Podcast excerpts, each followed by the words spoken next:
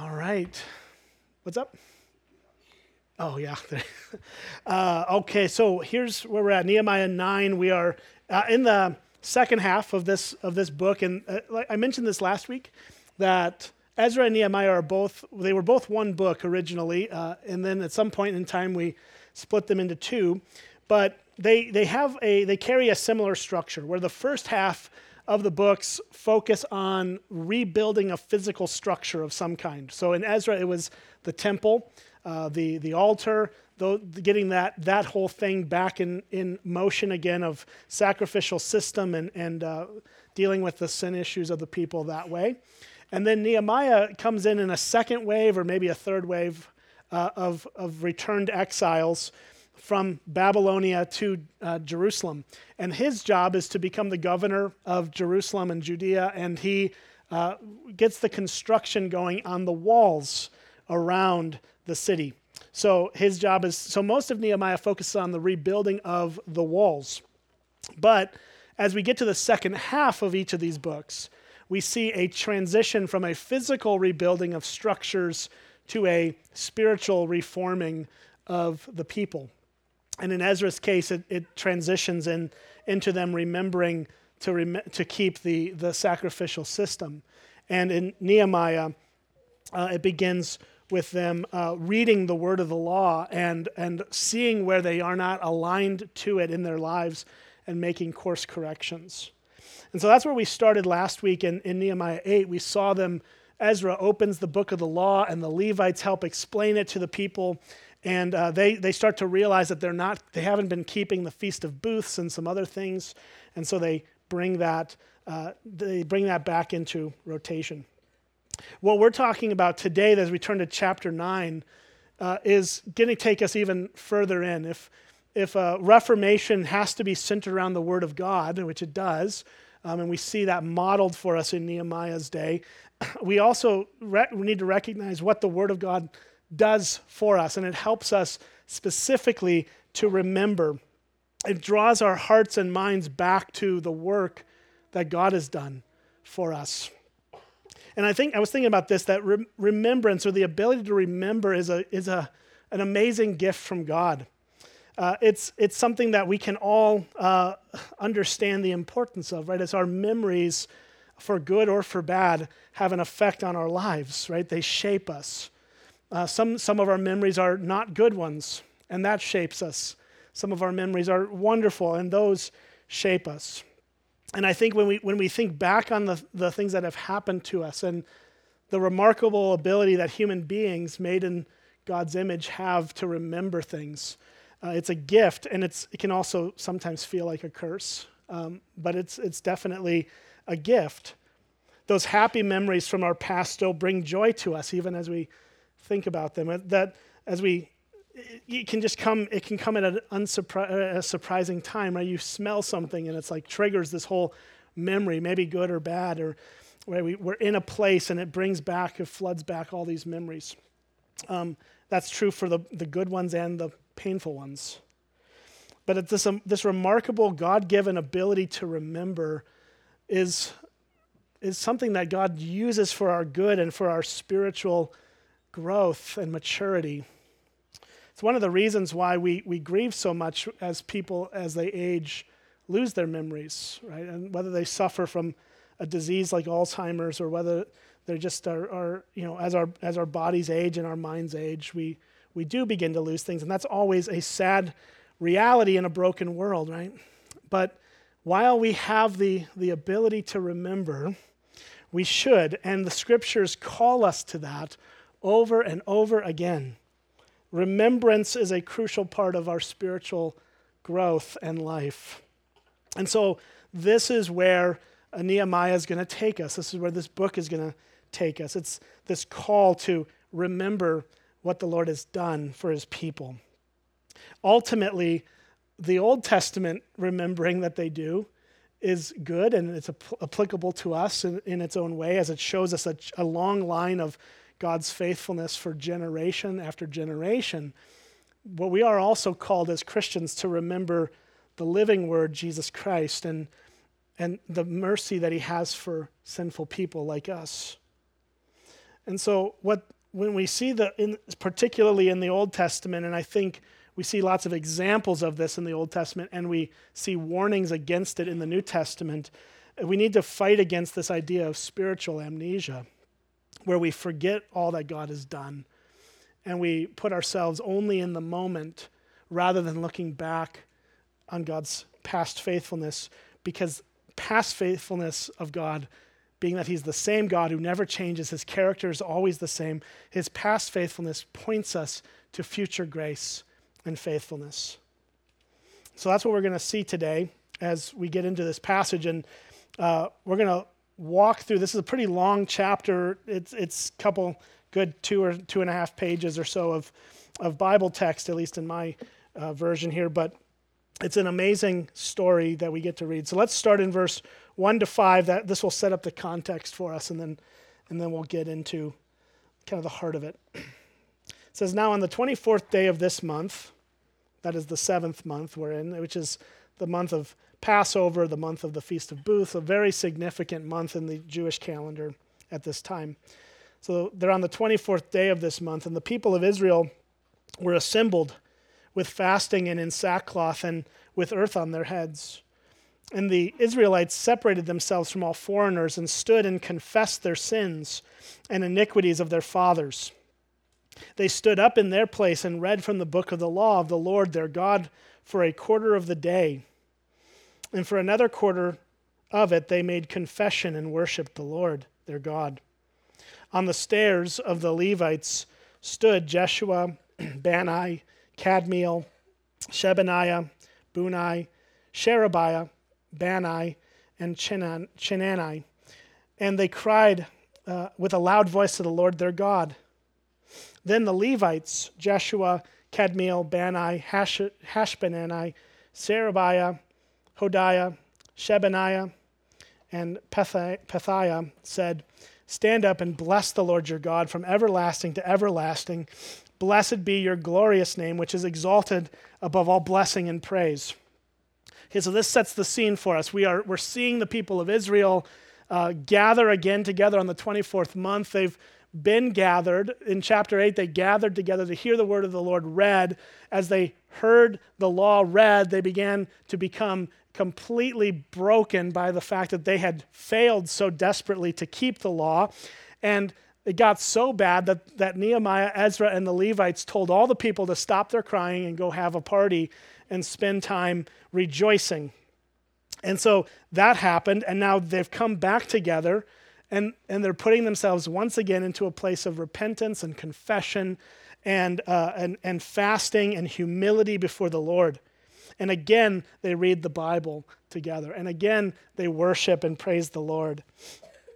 And part of this is now going to be recounted. The things that they were hearing and being told are now basically the rest of this chapter is all of the Levites and what they have to say uh, to remind the people of God's faithfulness. And so, as they gather to read the word, what's amazing is that the, the Levites here, as we're going to work through it just a little bit at a time, uh, the Levites just take their Bible, the Old Testament scriptures, and work through it almost book by book uh, in a way that shows and highlights the faithfulness of God and reminds the people of the acts of God in their past that then point them forward to his faithfulness now. So let's, let's take a dive into this. Look, look at verse 6 through 8. I, am going to I'm going to title this God's faithfulness in Genesis. It says, You are the Lord, you alone. You have made heaven, the heavens of heavens, with all their host, the earth and all that is on it, the seas and all that is in them. And you preserve all of them. And the host of heaven worships you. You are the Lord, the God who chose Abram and brought him out of Ur of the Chaldeans and gave him the name Abraham. You found his heart faithful before you and made with him the covenant to give to his offspring the land of the Canaanites, the Hittite, the Amorite, and the Perizzite, and the Jebusite. Oh, and the Girgashite. Sorry, got one more in there. And you have kept your promise, for you are righteous. That here, we're reading about the events that happened in the book of Genesis very, very short version of that, right? And it focuses predominantly on the creation of the world, that God made the world, and He's faithful to sustain the world. And that God, out of that world, chose a man named Abram to, to call him specifically out of the land of the Chaldeans and to make him uh, a special, set him up as a special nation before the Lord. And we see the faithfulness of God uh, to both the created world and to Abram and his people, Abraham and his people. And, and what the key verse in this is, is that you have kept your promise, for you are righteous. That, that God kept the promise he made to Abraham, the promise to set him up as a great nation, with, with, the, num, without, with the number of stars not outnumbering his descendants. And at this point in time, that must have been a really remarkable thing because the people of Israel had really been cut down, dramatically cut down through the, through the exile. Being, being uh, 70 or 100 years before this, being taken into captivity by the Babylonians, where the Babylonians come into Jerusalem and just slaughter so many people. And then the ones that are useful, they, they haul off as slaves and keep them in captivity for 70 years.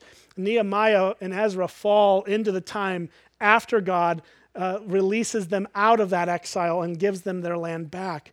But they are nothing from what they used to be in, in terms of number. And so the reminder that they have that God has kept his promise for his because of his righteousness, he kept his promise to Abraham. What's the implication? That he's going to keep his promises still. His character doesn't change. All that God promises, he will fulfill. And we know that he will ultimately fulfill these promises and has fulfilled these promises from our vantage point through Jesus Christ. The Apostle Paul tells us that in 2 Corinthians. He says, All the promises of God find their yes in Jesus. And so God has been faithful through, from generation to generation with his faithful promises being kept. Second, look at verse 9 through 21. This is by far the longest section we'll read at one time. This is God's faithfulness in Exodus and then into the wilderness. So the book of Exodus is in the focus here. It says, And you saw the affliction of our fathers in Egypt, and heard their cry at the Red Sea, and performed signs and wonders against Pharaoh and all his servants, and all the people of his land, for you knew that they acted arrogantly against our fathers. And you made a name for yourself as it is to this day. And you divided the sea before them so that they went through the midst of the sea on dry land and cast their pursuers into the depths as a stone into mighty waters. By a pillar of cloud you led them in the day, and by a pillar of fire in the night to light for them the way in which they should go. You came down on Mount Sinai and spoke with them from heaven, and gave them right rules and true laws, good statutes, and commandments. And you made known to them your holy Sabbath, and commanded them commandments and statutes and a law by Moses your servant. You gave them bread from heaven for their hunger, and brought water for them out of the rock for their thirst, and you told them to go and to possess the land that you had, had sworn to give them. But they and our fathers acted presumptuously and stiffened their neck and did not obey your commandments. They refused to obey, and they were not mindful of the wonders that you performed among them, but they stiffened their neck and appointed a leader to return them to their slavery in Egypt. But you are a God ready to forgive, gracious and merciful, slow to anger and abounding in steadfast love, and did not forsake them. Even when they had made for themselves a golden calf and said, This is your God who brought you up out of Egypt and had committed great blasphemies. You, in your great mercies, did not forsake them in the wilderness. The pillar of cloud to lead them in the way did not depart from them by day, nor the pillar of fire by night to go to light for them the way in which they should go. You gave them your good spirit to instruct them, and they and did not withhold your manna from their mouth, and gave them water for their thirst. Forty years you sustained them in the wilderness, and they lacked nothing. Their clothes did not wear out, and their feet did not swell. That's an amazing passage because it's, it's all, just recounting the events of Exodus from God delivering them out of their slavery in Egypt. All these famous stories, you know, you, even if you've never read the Bible, you've probably seen Prince of Egypt or some, some movie like that, right? Or Ten Commandments if you're older than me. Uh, and, and so you have this story of them passing through this, this sea that God spreads for them so they can walk across on dry land. All of these things go on. And, and yet, what's amazing here is that this is not a, a, a, um, a revisionist history they're not just remembering the good things that the Israelites did, they're actually confronting themselves with the stubbornness of their forefathers, with the sins of their forefathers, with the, with the stiff necked. That, that phrase is used a bunch in this passage, that they stiffened their neck, which goes back to the book of Exodus itself, which talks about this. And God calls the people of Israel a stiff necked people.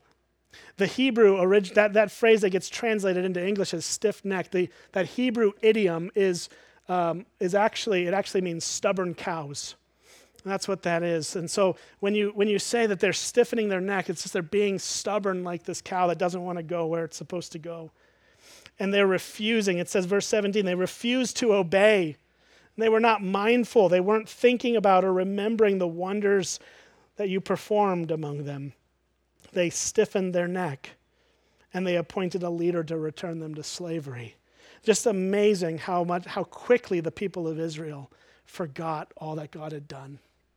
They they taught I remember just being struck by this passage in, in the book of Exodus where they're they're in the wilderness and they're frustrated at how God has d- brought them out here and they're accusing him of bringing them out of slavery just to kill them in the wilderness because they're hungry and they're thirsty.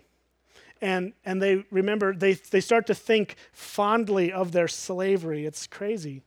They go, we, we, it was better when we were slaves. At least then we had meat pots to eat. And I don't know what it's in a meat pot, but it sounds awesome. I don't know.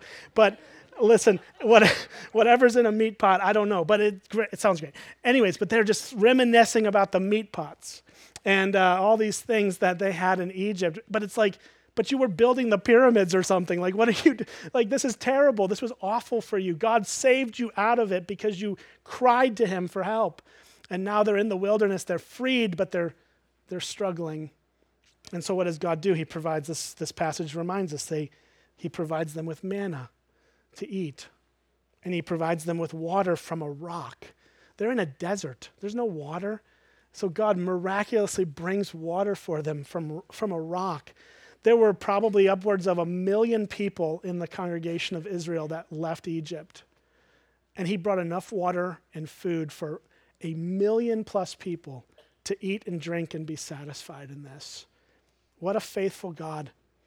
And that's where this passage goes, right? Even when they made a, uh, for themselves a golden calf and said, This is your God. This is, that's a ludicrous thing. And it actually, it actually goes uh, back to it's really interesting if being a stiff necked people is being a stubborn cow, and then they make a cow to worship. It's kind of poetic almost in a sick way. Um, and here they are, they're, they're making this cow to worship and saying that that's the God that, made, that brought them out of Egypt. committed this great blasphemy, it says here. But here it is it says, In your great mercies, you did not forsake them in the wilderness. Why were they not forsaken in the wilderness? It wasn't because they were good, it wasn't because they obeyed right. It wasn't because they followed the rules. In fact, the exact opposite. They broke every rule. They did everything wrong. They were completely difficult people. And yet it was purely the mercy of God that loved them and showed them kindness and continued to care for them through those 40 years. God's faithfulness in loving kindness shows, shows up on display here. This is the point that though they're this stiff necked, stubborn cow people, he keeps them in his love and provision, even in the midst of their rebellion. And, and if that's true for them, how much more so for us? We have a God who will love us faithfully to the end. Let's keep going. Verse 22 to 26. Here it is uh, God's faithfulness in the book of Joshua. It says, And you gave them kingdoms and peoples and allotted to them every corner So they took possession of the land of Sihon, king of Heshbon, and the land of Og, king of Bashan. You multiplied their children as the stars of heaven, and you brought them into the land that you had told their fathers to enter and possess. So here, uh, we're, oh, I'm sorry, got to keep going. Verse 26. So the descendants went into and possessed the land. And you subdued them before the inhabitants of the land, the Canaanites, and gave them into their hand with their kings and the peoples of the, of the land, that they might do with them as they would. And they captured fortified cities and a rich land and took possession of houses full of all good things, cisterns already hewn, vineyards, olive orchards, and fruit trees in abundance. So they ate and were filled and became fat and delighted themselves in your great goodness. Now, here, here we're seeing the faithfulness of God through the conquest, uh, through, through the time where Joshua takes the mantle of leadership from Moses after Moses' death, and he carries them through into the land of Canaan that he had promised. And he, he gives them this amazing, abundant, beautiful land that, that they did not earn, they did not deserve, they didn't cultivate it. They were able to just have it. They had vineyards already planted, fruit trees in abundance, houses with all good things, and, and they just were able to walk in. And God gave it to them because He had promised it to them because of His great goodness. His goodness did this for them. Let's keep reading verse 26 through 28. This is God's faithfulness in the judges and the time of the kings. It says, Nevertheless, so even though God had given them all of this, they were disobedient and rebelled against you and cast your law behind their back and killed your prophets who had warned them in order to turn them back to you and they committed great blasphemies. Therefore, you gave them into the hand of their enemies who made them suffer. And in the time of their suffering, they cried out to you, and you heard them from heaven. And according to your great mercies, you gave them saviors who saved them from the hand of their enemies. But after they had rest, they did evil again before you and abandoned them to the hand of their enemies, so that they had dominion over them. Yet when they turned, and cried to you. You heard from heaven, and many times you delivered them according to your mercy. This is recording particularly the book of Judges. Uh, the book of Judges is, a, is an amazing story that they, they get settled in the land, but then they forget the Lord. They were disobedient and rebelled. They cast his law behind their backs. They started to kill the prophets. Why? Because they're saying things that they didn't like, and they committed great blasphemies. And what you have in the book of Judges is this constant cycle of the people being delivered into the hands of their enemies, then crying out for help, God then giving them a savior or a judge to come and lead a military raid and defeat their, their enemies and give them freedom. And then once again, they plunge back into rebellion, and then another judge shows up, and then another rebellion, and then another judge. On and on it goes in this downward cycle where every judge that is brought in to, to save the people gets worse than the one before them. And, and it's just an amazing thing. And the, the whole point of the book of Judges is that the people did what was right in their own eyes. They just did whatever they wanted, and ultimately God would discipline them and bring them back for a season. But it was this, this downward spiral. It was a bad time. And yet God continued to be faithful to them, to hear them, and to respond to them. Let's, let's look at verse 29 uh, through thir- and 30 here. Here's the next one. This is the God's faithfulness to the prophets. And it says, And you warned them in order to turn them back to your law. Yet they acted presumptuously and did not obey your commandment, but sinned against your rules which if a person does them, he shall live by them. And they turned a stubborn shoulder and stiffened their neck and would not obey. Many years you bore with them and warned them by your Spirit through your prophets, yet they would not give ear. Therefore, you gave them into the hands of the peoples of the land. Let's read verse 31. It says, Nevertheless, in your great mercies, you did not make an end of them or forsake them, for you are a gracious and merciful God. Here's the, the period of time that's kind of being focused on very quick, kind of blast through of the time of the prophets like Isaiah, Isaiah and Jeremiah and, and Ezekiel, who were there to warn the people that if they continue in their way, they're going to lose their land. They're going to be taken into exile. And sure enough, that's what happened. They stiffened their necks once again. They refused to listen. And yet, it is God who, even though sending them into exile, sending them into Babylon, God did that. God put them into Babylon.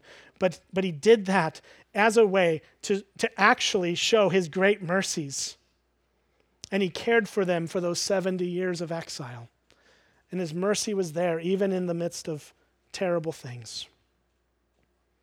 And so here you have just this reminder. Now, this is basically getting up to the present day, and that's where we go in verse 32 through 38. The rest of this chapter turns to the, to the now of it, to where are they now as a people. And it says, Now, therefore, our God, the great, the mighty, and the awesome God, who keeps covenant and steadfast love, let not all the hardships seem little to you that has come upon us upon our kings, our princes, our priests, our prophets, our fathers, and all our people, and all your people, excuse me, since the time of the kings of Assyria until this day. Yet you have been righteous, and all of this has come upon us, for you have dealt faithfully, and we have acted wickedly. Our kings, our princes, our priests, and our fathers have not kept your law or paid attention to your commandments and your warnings that you gave them even in their own kingdom and amid your great goodness that you gave them in the large and rich land that you have set before them. They did not serve you or turn from their wicked works.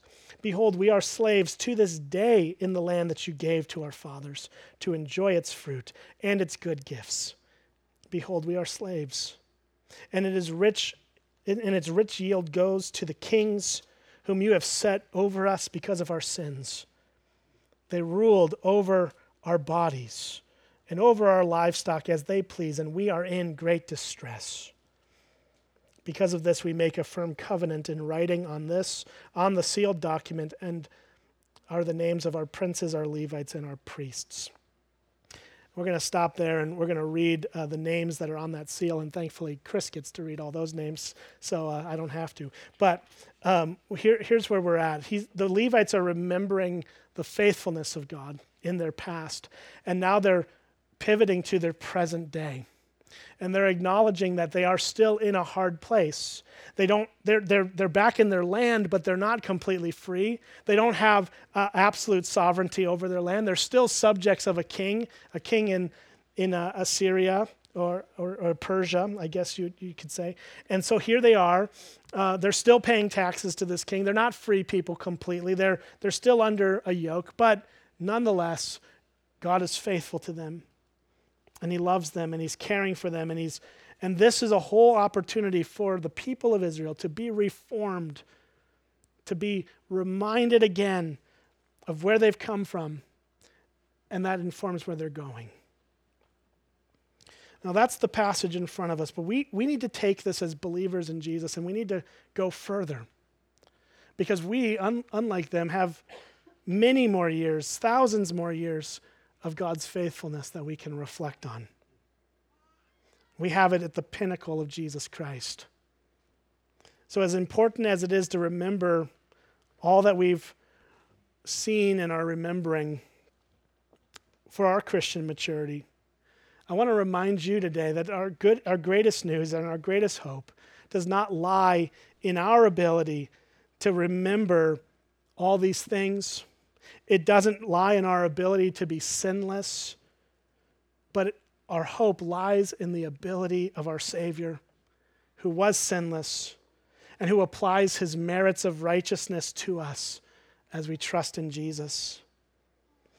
Uh, um, one of the books in the Chronicles of Narnia, C.S. Lewis wrote these seven children's stories, and Uh, my, my favorite one is the one I'm reading now with my kids. It's called The Silver Chair. It's one of the lesser appreciated ones, but I, I think it's just an amazing story. And so I'll try not to spoil it for my son here who's in the, in the front. But um, we're, uh, I think he's read it already. So, um, but The Silver Chair is an amazing story. It's a story of uh, Aslan, this, this lion who figures Jesus Christ in the, in the story he sends these two children into Narnia, children named Jill and Eustace, and they were put, sent on a mission to rescue a, a, a prince who had been kidnapped and held hostage for many years. In order to do that, Aslan gives Jill uh, a series of signs that she's told to remember. He said, Here's how you're going to know where the prince is. Here's the signs. Look for these signs. Remember these signs. He tells her when she goes to bed at night to repeat the signs in her head. When she wakes up, to repeat the signs, to keep them in front of her, to keep paying attention to them. And um, she doesn't. She doesn't do it.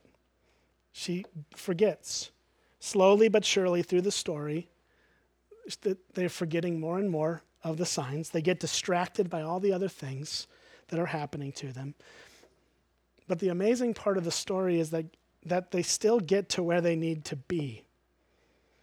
Because it's not really on them to remember perfectly. It, it's, it's actually a, a, testament. This whole book is kind of a way of C.S. Lewis talking about providence and the way that God works in our lives, even in the midst of our forgetfulness. And so here we have this amazing little story. If you've never read The Silver Chair, you should. It's a, it's a great, great little book. But I, but I think it points us to this reality that what we should remember, we're called to remember, but when we don't do so, it doesn't mean Jesus is not still at work for our good and that he always gets us to where he wants us to be.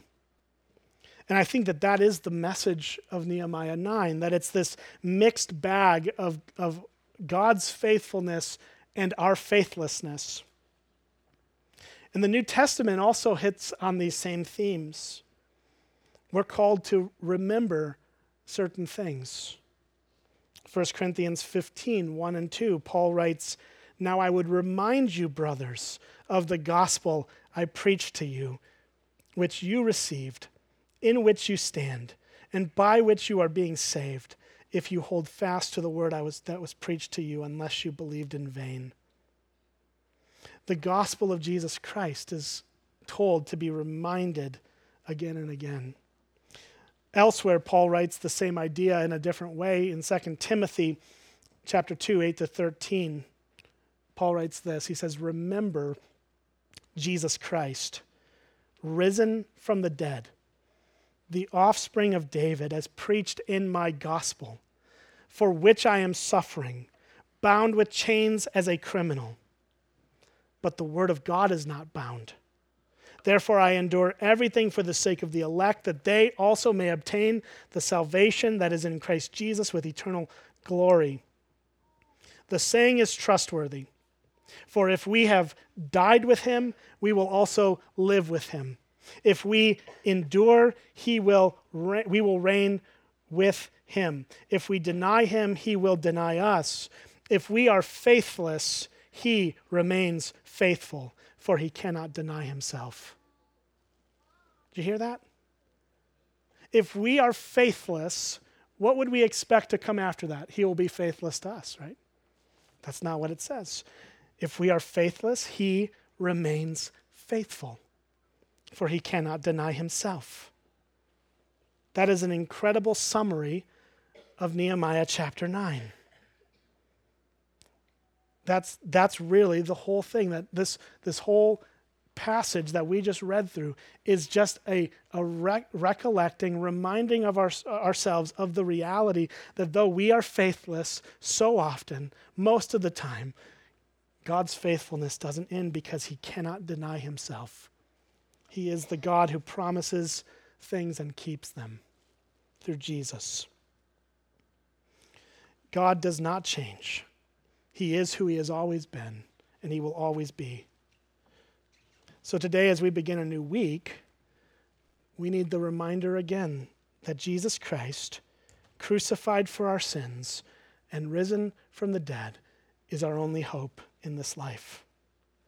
Next Sunday is Easter, and so we get to celebrate the resurrection in a, a special way, a profound way, a, fo- a focused way. But we get to do that every week as we come to church.